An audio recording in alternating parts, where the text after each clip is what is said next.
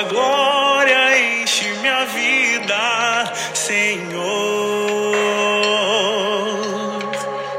Quão formoso és, Rei do universo, tua glória enche a terra. Tua glória enche a terra, tua glória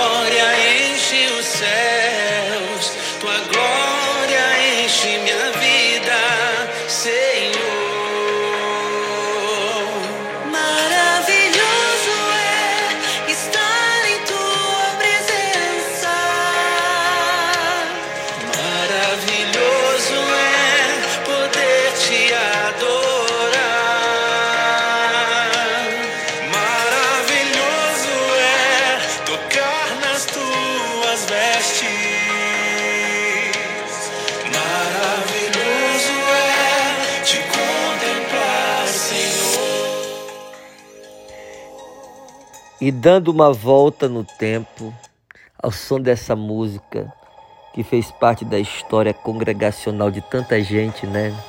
De tanta gente do meu tempo. Ontem minha esposa ouviu ela e eu viajei no tempo, no tempo dos, dos cultos dominicais, Igreja Batista. Que tempo bom, né? Quem tem história tem memória, quem tem memória tem saudade, saudade do que é bom. E hoje a palavra do sexto dia, por sexto propósito de Daniel, está em Daniel capítulo dois. Pegue sua Bíblia, pegue seu aplicativo. Daniel capítulo dois, a partir do versículo dezessete, que diz o seguinte.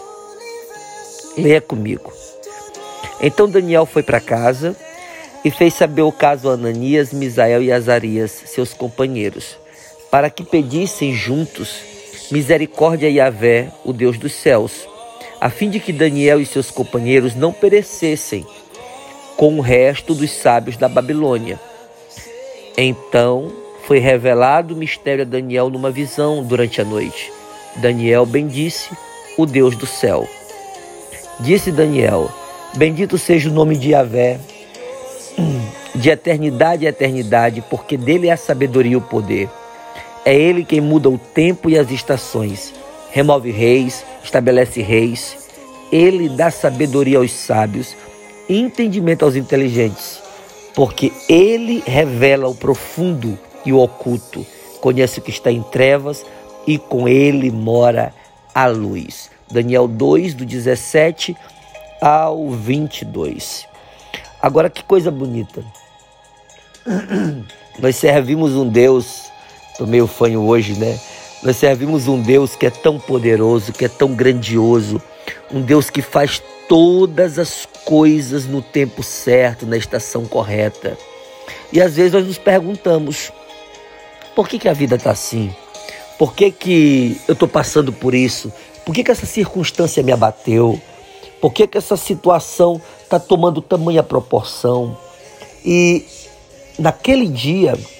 Daniel sofreu uma ameaça, não especificamente para ele, mas para todos os sábios da Babilônia.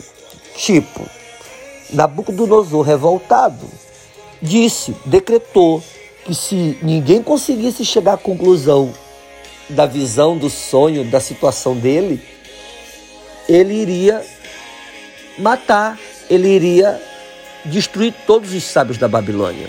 E Daniel estava incluso no pacote. Então Daniel pediu tempo. Daniel ousadamente pediu tempo. Me dê tempo.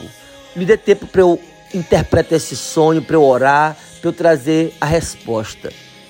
E mais uma vez, Daniel se portou de forma ousada pela fé. Assim como antes, ele pediu ao chefe dos eunucos que o ajudasse a não se alimentar das iguarias da mesa do rei e deixasse ele jejuar. Daniel mais uma vez pediu misericórdia e pediu tempo. Mais uma vez ele usou a fé dele para mudar a situação. O que Daniel me ensina hoje é que é preciso de vez em quando nós lembrarmos que somos crentes e que a nossa fé, ela é ativa. Não que venhamos esquecer disso, não. Mas de vez em quando, lembre-se, você é crente. A sua fé é o que lhe faz diferente dos ímpios. A forma como sua fé se porta, os resultados que ela produz, é o que faz você diferente dos ímpios. Porque todo mundo à sua volta, à minha volta, diz que crê em Deus. É, eu creio em Deus, eu tenho Jesus no meu coração, ah, eu amo a Deus. Todo mundo, quase todo mundo. E o que é que nos distingue deles? A fé verdadeira, a fé que ousa, a fé que acredita além da perspectiva, a fé que acredita além da circunstância, a fé que vê o futuro na esperança de que a situação do presente vai ser resolvida. É a fé que lança lá diante a expectativa de que tudo será diferente, tudo poderá ser melhor. Porque nós servimos a um Deus tão maravilhoso, tão grandioso, tão poderoso, aquele que Daniel depois exaltou dizendo que ele é quem muda as estações, ele é quem migra os tempos, ele é quem estabelece e desestabelece reis e autoridades, é ele quem exalta quem ele quer, é ele quem levanta e põe de pé quem ele quer, é esse Deus a quem servimos. E esse Deus é o Deus que muda as circunstâncias. Diante das dificuldades, desafios ou problemas, nós não podemos nos precipitar. É preciso conseguir tempo. E ninguém consegue tempo se não for de joelho dobrado. Nós temos uma ferramenta chamada oração. Nós temos outra ferramenta chamada jejum. Nós temos outra ferramenta chamada dedicação ou santificação, para quem preferir. Mas nós não conseguimos dedicar cinco minutos, quinze minutos de oração. Nós não conseguimos concluir o podcast. Nós não conseguimos orar no podcast. Nós não conseguimos meditar junto com o áudio do podcast. Como é que nós queremos tempo diante de Deus? Como é que nós queremos discipular e gerir o nosso tempo? Ei, é preciso ganhar tempo. Aquilo que Deus está falando com você precisa ser gerado, gerenciado e compartilhado. Então compartilhe o que Deus está fazendo com você, com seus irmãos. Compartilhe a situação difícil, como Daniel compartilhou com os, com os seus companheiros. Compartilhe. Três, quatro juntos em oração poderão fazer o tempo ser acelerado, o resultado ser agilizado. Chegamos em um tempo que quem serve precisa servir, quem é precisa ser de verdade, quem ama o Senhor precisa amá-lo com todas as suas forças, e quem diz que serve ao Senhor precisa servi-lo com zelo, mas também com alegria, regozijo. Precisa mostrar que aquilo que faz para o Senhor não é questão de status, é questão de responsabilidade, de compromisso. Um Deus tão poderoso que muda estações. Vem a nossa defesa. Quando nós menos esperamos, desde que nós nos mantenhamos de joelhos dobrados, esperando agir dele. Daniel orou com seus amigos e durante a noite Deus revelou tudo a Daniel, mostrou a interpretação, deu a direção, e quando Daniel voltou ao rei e contou tudo, Daniel foi recompensado e não destruído. Ei, a sua oração ela pode fazer você ser recompensado. Como resultado dela, se for positivo, pode lhe exaltar ainda mais, como a ausência da oração pode lhe trazer problema. A oração de Daniel fez tudo mudar. A oração de Daniel fez tudo ser diferente, porque ele confiou no Deus que ele servia e ele sabia que tem coisas que só se resolve conversando com Deus, e ninguém conversa com Deus de qualquer jeito. É preciso ir para o secreto. É preciso dobrar o joelho, é preciso falar face a face, é preciso se humilhar, se expor, abrir o coração, apresentar as misérias, apresentar as causas.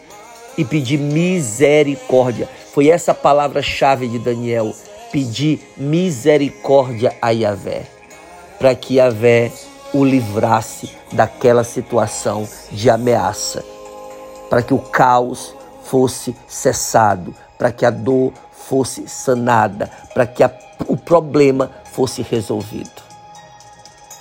Eu não sei se você conseguiu entender, mas eu consegui entender nessa manhã. Para você agora que está ouvindo manhã, tarde ou noite, eu consegui ouvir agora e entender o que Deus está querendo dizer. Se quer resposta, busque aquele que pode dar resposta, mas busque direito. Feche seus olhos. Vamos orar? Pai querido, Deus de Daniel, nosso Deus, nesse dia, nós nos colocamos diante do Senhor, no sexto dia do jejum, no sexto propósito, e te pedimos que, assim como o Senhor agiu sobre Daniel, ouvindo a oração de Daniel e dos seus companheiros, que o Senhor venha agir sobre as nossas vidas, nos dando livramentos, nos dando oportunidades novas, gerando em nós possibilidades de vivermos coisas novas e de vermos a Tua mão agindo em nosso favor.